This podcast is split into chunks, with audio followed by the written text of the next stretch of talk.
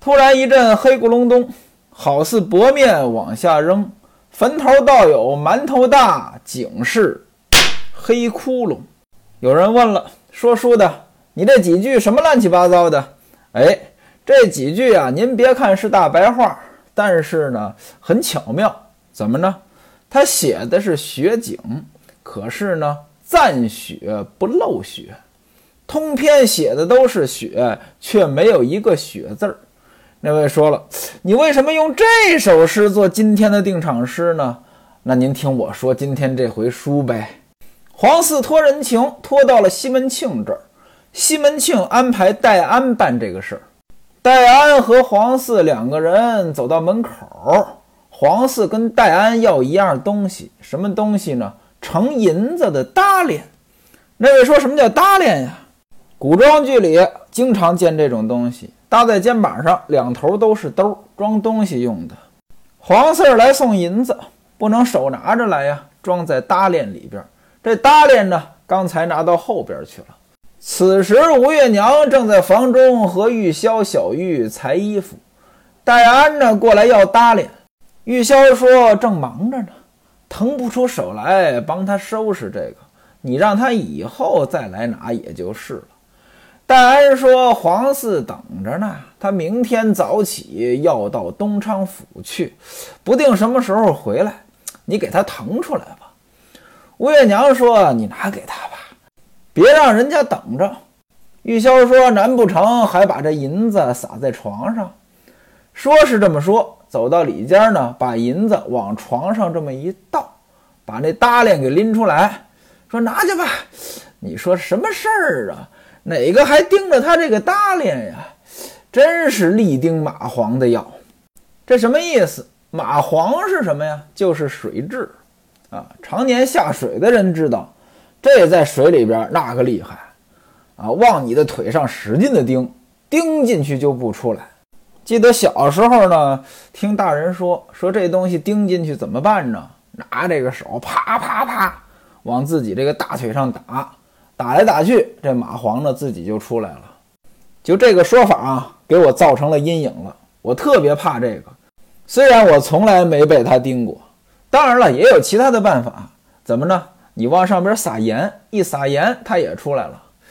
不过呢，千万别揪，你一揪，好家伙，你越揪它叮得越紧。哎，这么一用力，把它拉断了，还麻烦了。它那个吸盘就留在人身体里边了，特别容易感染。那玉箫说“立丁蚂蟥”，那意思呢，盯着要啊，不松口啊。其实这种小东西呢，咱们生活当中呢，也确实经常遇到。你说它有用吧，它也确实不值钱；你说它没用吧，它使着还挺顺手啊。这种东西，有时候借给别人，有些人呢就特别不在意，就指不定扔哪儿。这一扔，好家伙，你就麻烦了。可能很多人都有这个经历，哎，你借个充电宝出去啊，借个充电线出去啊，借个头出去啊，或者说借个什么东西出去，小东西不值钱，但是呢，别人不在意。他呢也不是说就眯起来了不给你，他就给忘一边子去了。结果呢，等你下次用，怎么也找不着。那位说了，这不值钱，你再买一个呀？哎，对呀，我要能马上就买也好办。可是我用的时候哪儿那么顺手，旁边就有卖的呀。玉箫是跟戴安说的，说你要的这么急。戴安说呢，这也不是我想要呀，不是人家要吗？拿着这个东西走出仪门。把这东西呢一抖，哎嘿，还有额外的惊喜，怎么呢？掉出一块银子来。原文写的是抖出三两一块麻骨头银子来。什么叫麻骨头银子？这我也不知道，大概就是一块银子，形状很像麻骨头吧。麻姑是一位神仙啊，一个女神仙。那位说了，怎么还有一块银子呀？这银子放在搭链里边啊，它不是直接放进去，是拿纸包包了。可能呢银子太多，纸包破了。玉箫呢又这么一甩，就出来一块，落在这搭链底了。银子也多，玉箫呢也没仔细看。按理说呢，戴安你应该把银子交回去啊，没有，他自己眯起来了。揣到袖子里边，到前边呢，把搭链给了黄四，约好了明早起身。再说西门庆回到书房当中，叫这个温秀才呢写了一封书信交给戴安。这封书信就是替黄四说人情的。弄完之后，看门外的雪呀，纷纷扬扬，犹如风飘柳絮、乱舞梨花一般。西门庆又打开了一坛双料麻古酒。麻古酒，咱们前文书介绍过，这酒到今天也有。是个黄酒，当然了，也是药酒，里边呢有药材。这双料麻古酒是什么东西？那我估计着就是泡的药材呢比一般的麻古酒多。双料麻古酒，让春红呢把这个酒筛好。郑春呢在旁边呢弹着筝，唱着曲儿。西门庆让他唱这个《留底风微》，这是一首元曲啊。正唱着呢，秦童进来了，说：“韩大叔呢，让小的拿个帖子给爹看。”韩大叔，韩道国，西门庆看了，说：“呢，你把这个帖子呢，到门外拿给仁医官看，请仁医官到府中程凤那里呢，替他说说话。程凤就是管家，注销差事。那您就知道了。前文书，韩道国请西门庆帮忙呢。”把自己在运王府的差事注销了。秦童说：“今天有点晚了，小的明天去吧。”西门庆说：“明天去也行。”过了一会儿，莱安上来了，干嘛呢？上菜，拿方盒端了八碗菜，下饭的菜。另外呢，也有主食，什么主食啊？两大盘玫瑰鹅油烫面蒸饼。四个人吃了。哪四个人呀？西门庆、陈静济、英伯爵，还有温秀才。西门庆又让王晶拿了两碗菜，还有一盘点心给郑春吃。另外呢，还赏了两盅酒，两大盅酒。郑春跪下了，说：“我不会喝酒。”英伯爵说：“傻孩子，这么冷的天儿，你爹赏你酒，你怎么能不喝呢？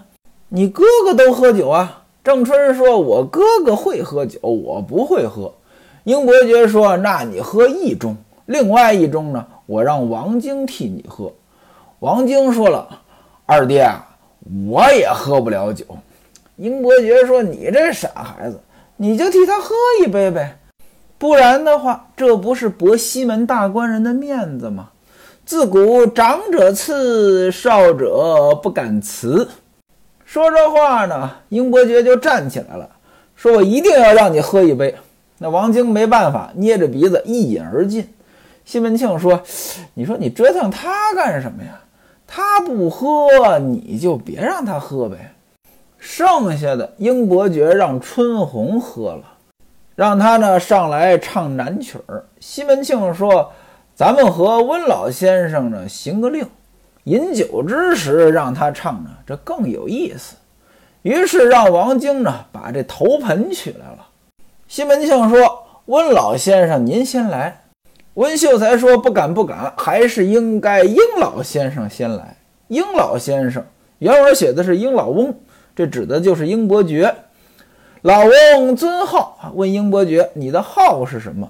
英伯爵说：“号南坡。”西门庆开玩笑。说老先生，你不知啊，他孤老多。什么叫孤老多？嫖客、妓女呢？对于跟自己长期在一起的嫖客叫孤老。说英伯爵孤老多，那那意思呢？他老婆在家里接客，这是玩笑话。到晚上呢，这个尿桶端出来呀，不敢在附近倒，怕街坊邻居骂他。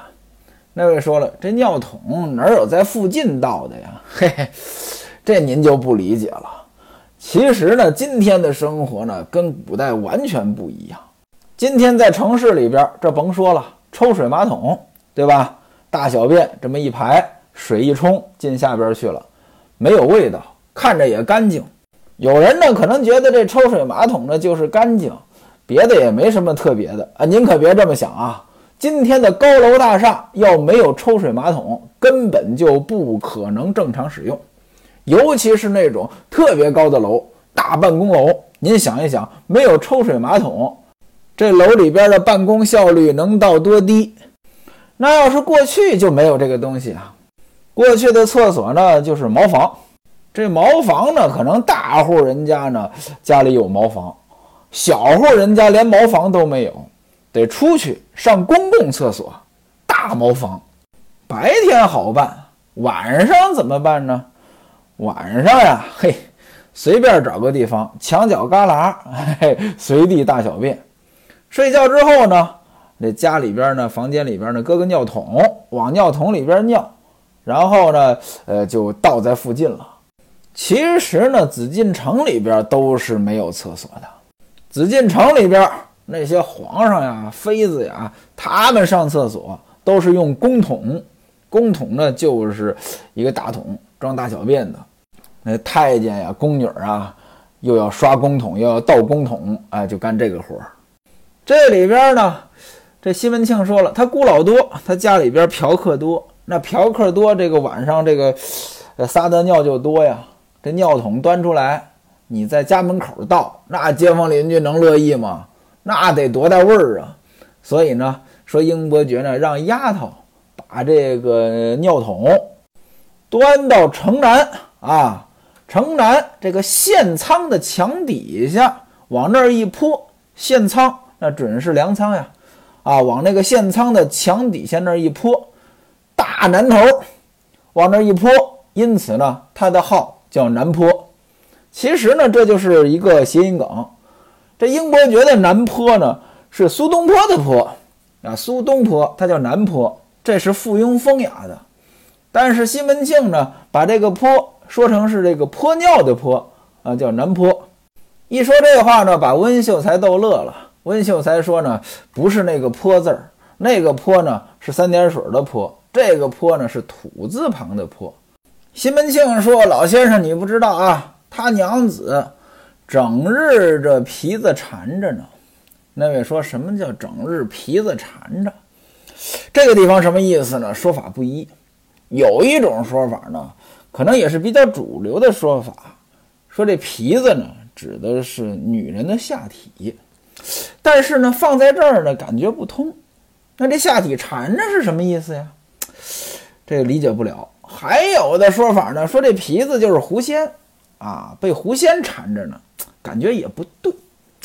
我个人觉得呢，这皮子的意思呢是泼皮无赖，应该指的也是嫖客。那意思，他娘子在家养汉子呢，大概应该是这个意思。温秀才笑了，说这话怎么讲？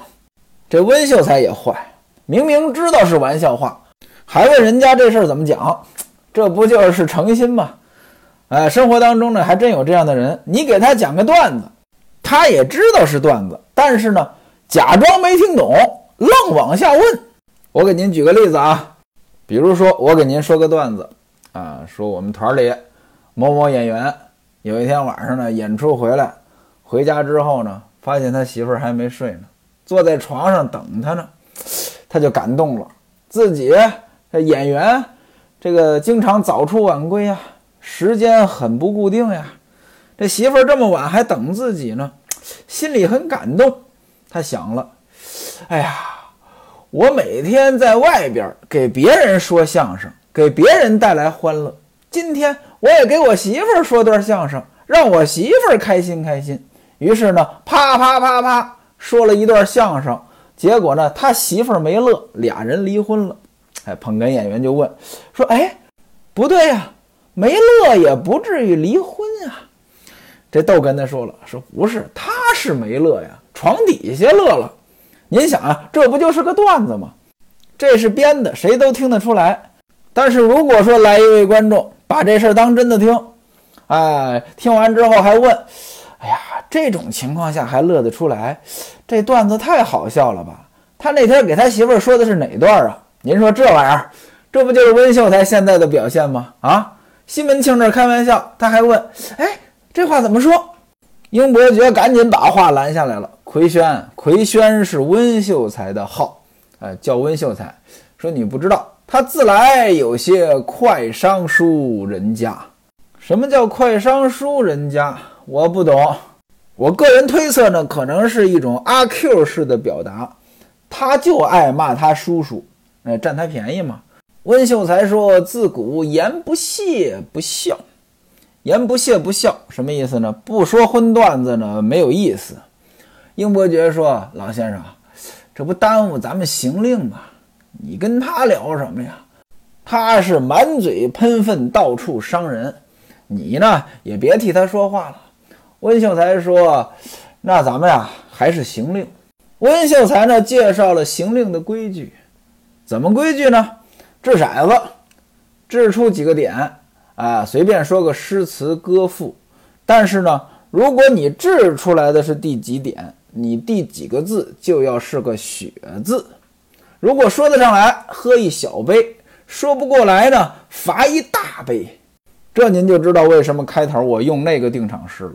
那首诗呢，赞雪不漏雪。他们行令呢，必须要有雪。这温秀才呢，先治了个腰，腰就是一呀。头一个字儿是雪，这对温秀才来讲那不难了。温秀才说：“雪残西消一多时。”西消是一种水鸟。往下轮，英伯爵，英伯爵呢，制出个五点来。按理说呢，他得说一句。第五个字是“雪”，英伯爵这学问就不行了，想了半天想不起来，说：“呀，难死我了！”使劲想，想了好一会儿，哎，有了，“雪里梅花雪里开”，怎么样？温秀才说：“哎呀，您这不行，您有两个‘雪’字呀，头上多了一个‘雪’。”英伯爵说：“我头上这就是小雪，没关系，后边那才是大雪。”西门庆说：“你这强词夺理，让王晶呢斟了一大盅，让春红呢唱。春红唱的是什么呢？唱的是《驻马厅》。这《驻马厅》呢也是写雪景的。这听着曲儿，英伯爵呢正要拿起酒来喝，莱安来了。干嘛来了呢？上菜，端了几碟点心上来，其中有一碟酥油泡螺，还有一碟呢。”是黑黑的一团一团的，用橘叶裹着，橘子的叶，这好吃的。英伯爵肯定是抢。英伯爵呢，抓起一个来，放在鼻子底下闻了闻，好香。吃到嘴里呢，犹如一蜜，一蜜，这都是甜的，细甜美味，但是不知道是什么东西。西门庆让他猜这是什么，英伯爵说：“莫非是糖肥皂？”西门庆笑了，说：“糖肥皂哪有这么好吃啊？”那位说了：“这糖肥皂是什么东西啊？”这我也不知道。您要说肥皂，那我知道，洗衣服啊、洗手呀。那它为什么叫肥皂呢？这原来呀用的是皂荚，这是一种树，长得跟豆角似的。用这个皂荚呢是可以用来洗衣服的，它有这个清洁的这个功能。李时珍说：“夹之树皂，故名。”就是呢，这树是皂，皂是颜色，穿青挂皂，青啊皂啊都是黑色。这树是黑的，树上边长那个荚，就叫皂荚。那怎么又叫肥皂了呢？因为这种树啊，生长在黄河流域。后来呢，人们到了长江流域，发现没有皂荚树。但是发现了另外一种树，这种树的果实呢，它也能去污，而这种树的果实呢，比皂荚呢更为肥厚丰腴，所以呢，取名叫肥皂子，也叫肥皂果。后来呢，一点点演变下来，洗衣服的这个东西就叫肥皂了。其实还有一个名词儿叫姨子，我们老家管肥皂呢就叫姨子。杨毅有一段相声叫《杨家神拳》，其中呢就提到这个生产肥皂的，说这姜昆他们家啊做的这个肥皂块儿大味儿好，泡沫丰富，有名儿啊，叫姜家大姨子。可见呢，肥皂和姨子它是一个意思。包括高英培有一段相声，管他的妻妹妻子的妹妹叫小肥皂。为什么叫小肥皂呢？肥皂。就是姨子，小肥皂，小姨子，这是一个包袱。那姨子又是怎么回事？这胰子呢，是用猪的胰脏和上草木灰，弄成一块儿，也是用来清洁用的，所以呢又叫胰子。因此呢，胰子跟肥皂这是两码事儿。后来呢，反正呢这东西呢功效都差不多，这就混用了。包括我小时候啊，我们那时候呢，呃，这个现在用的这个透明皂啊，就那黄的那个东西，我们就叫胰子。那香皂呢，我们叫香胰子。那这里边提到的这个糖肥皂是怎么回事？这我不知道，到底有没有这个东西呢？是过去有一种吃的就叫糖肥皂，还是说英伯爵这抖包袱呢？觉得这个东西黑黑的，确实像肥皂。因为这个胰子就是黑的呀，它和上草木灰了呀，所以呢，开玩笑说这是糖肥皂。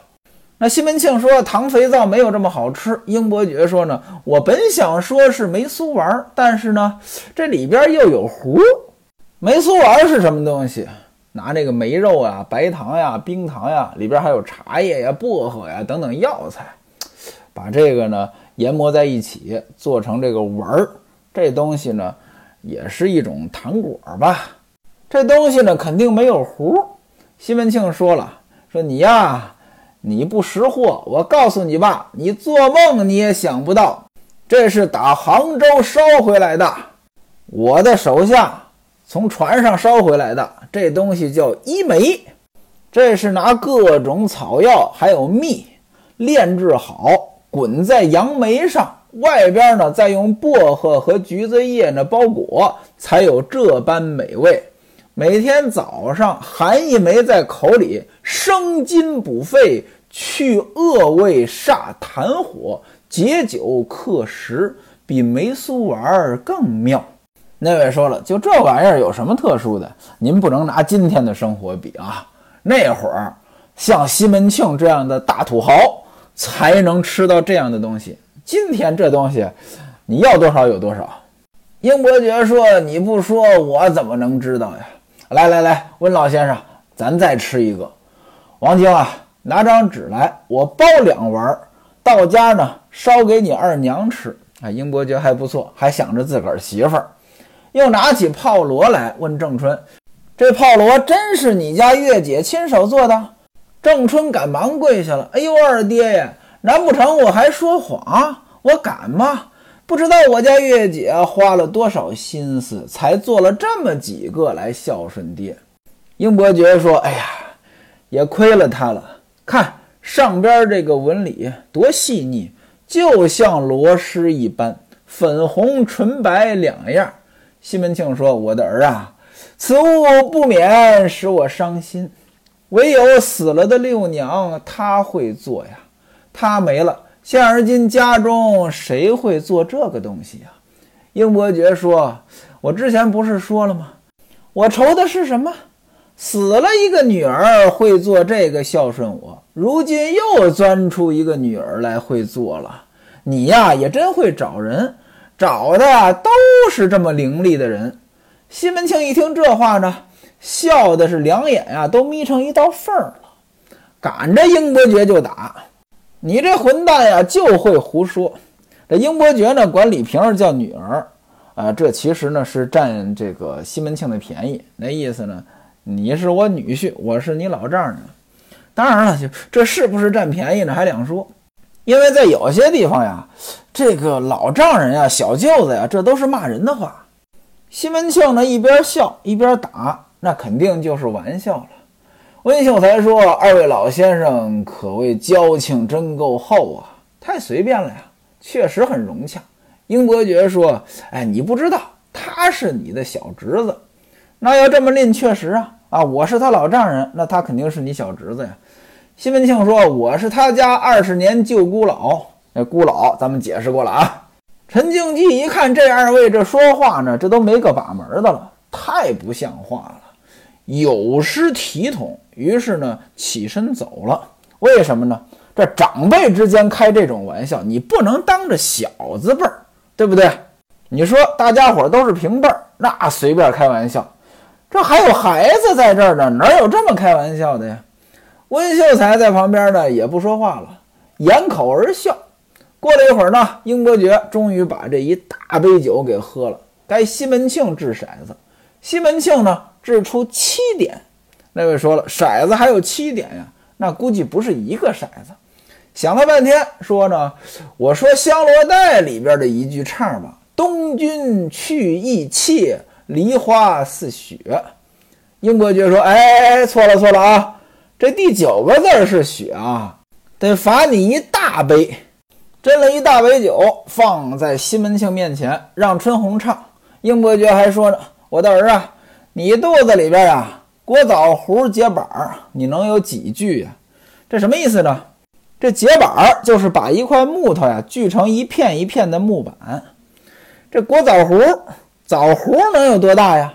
拿锯锯枣核，锯成木板，这玩意儿它能锯几下啊？一下都锯不了呀。这个锯。”借字抄音，谐音梗，说你能有几句啊？那意思你西门庆肚子里边没货，说不上来。春红呢，拍着手唱了一个，大家伙呢，反正就是一边说一边聊一边喝。眼看着呢，天色昏暗，掌灯上来，西门庆喝完了。英伯爵说：“姐夫不在，姐夫就是陈静济。说姐夫不在，温老先生呢，该你了。”温秀才把骰子拿过来，就这么一扔，大伙儿一看呀，嘿，小了。